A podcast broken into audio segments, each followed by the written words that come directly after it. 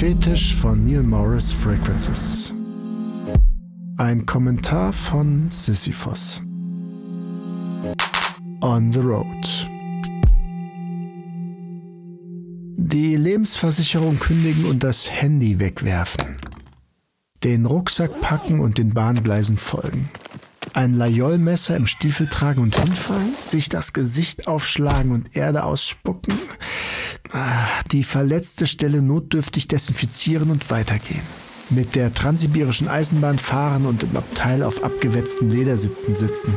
In Vladivostok in einer dunklen Spelunke rumhängen und sich schlagen, einen Zahn verlieren und zu einem zwielichtigen Zahnarzt gehen, lachen, mit Goldzahn und am Abend Liebe kaufen, in ein Freibad gehen und sonderbares Eis essen, sich zugewanderten Chinesen anschließen und im Zirkus arbeiten, Elefanten pflegen und auf dem Boden in einem Zelt schlafen. Am Lagerfeuer sitzen und süßen Kräuterschnaps von, ach, was weiß ich woher saufen, zähes Rindfleisch essen und wieder lachen. Liebe finden und beim Abschied einen Talisman geschenkt bekommen mit einem Containerschiff fahren und hart arbeiten, schwitzen wie Sau und müde wie ein Hund in die Koje fallen.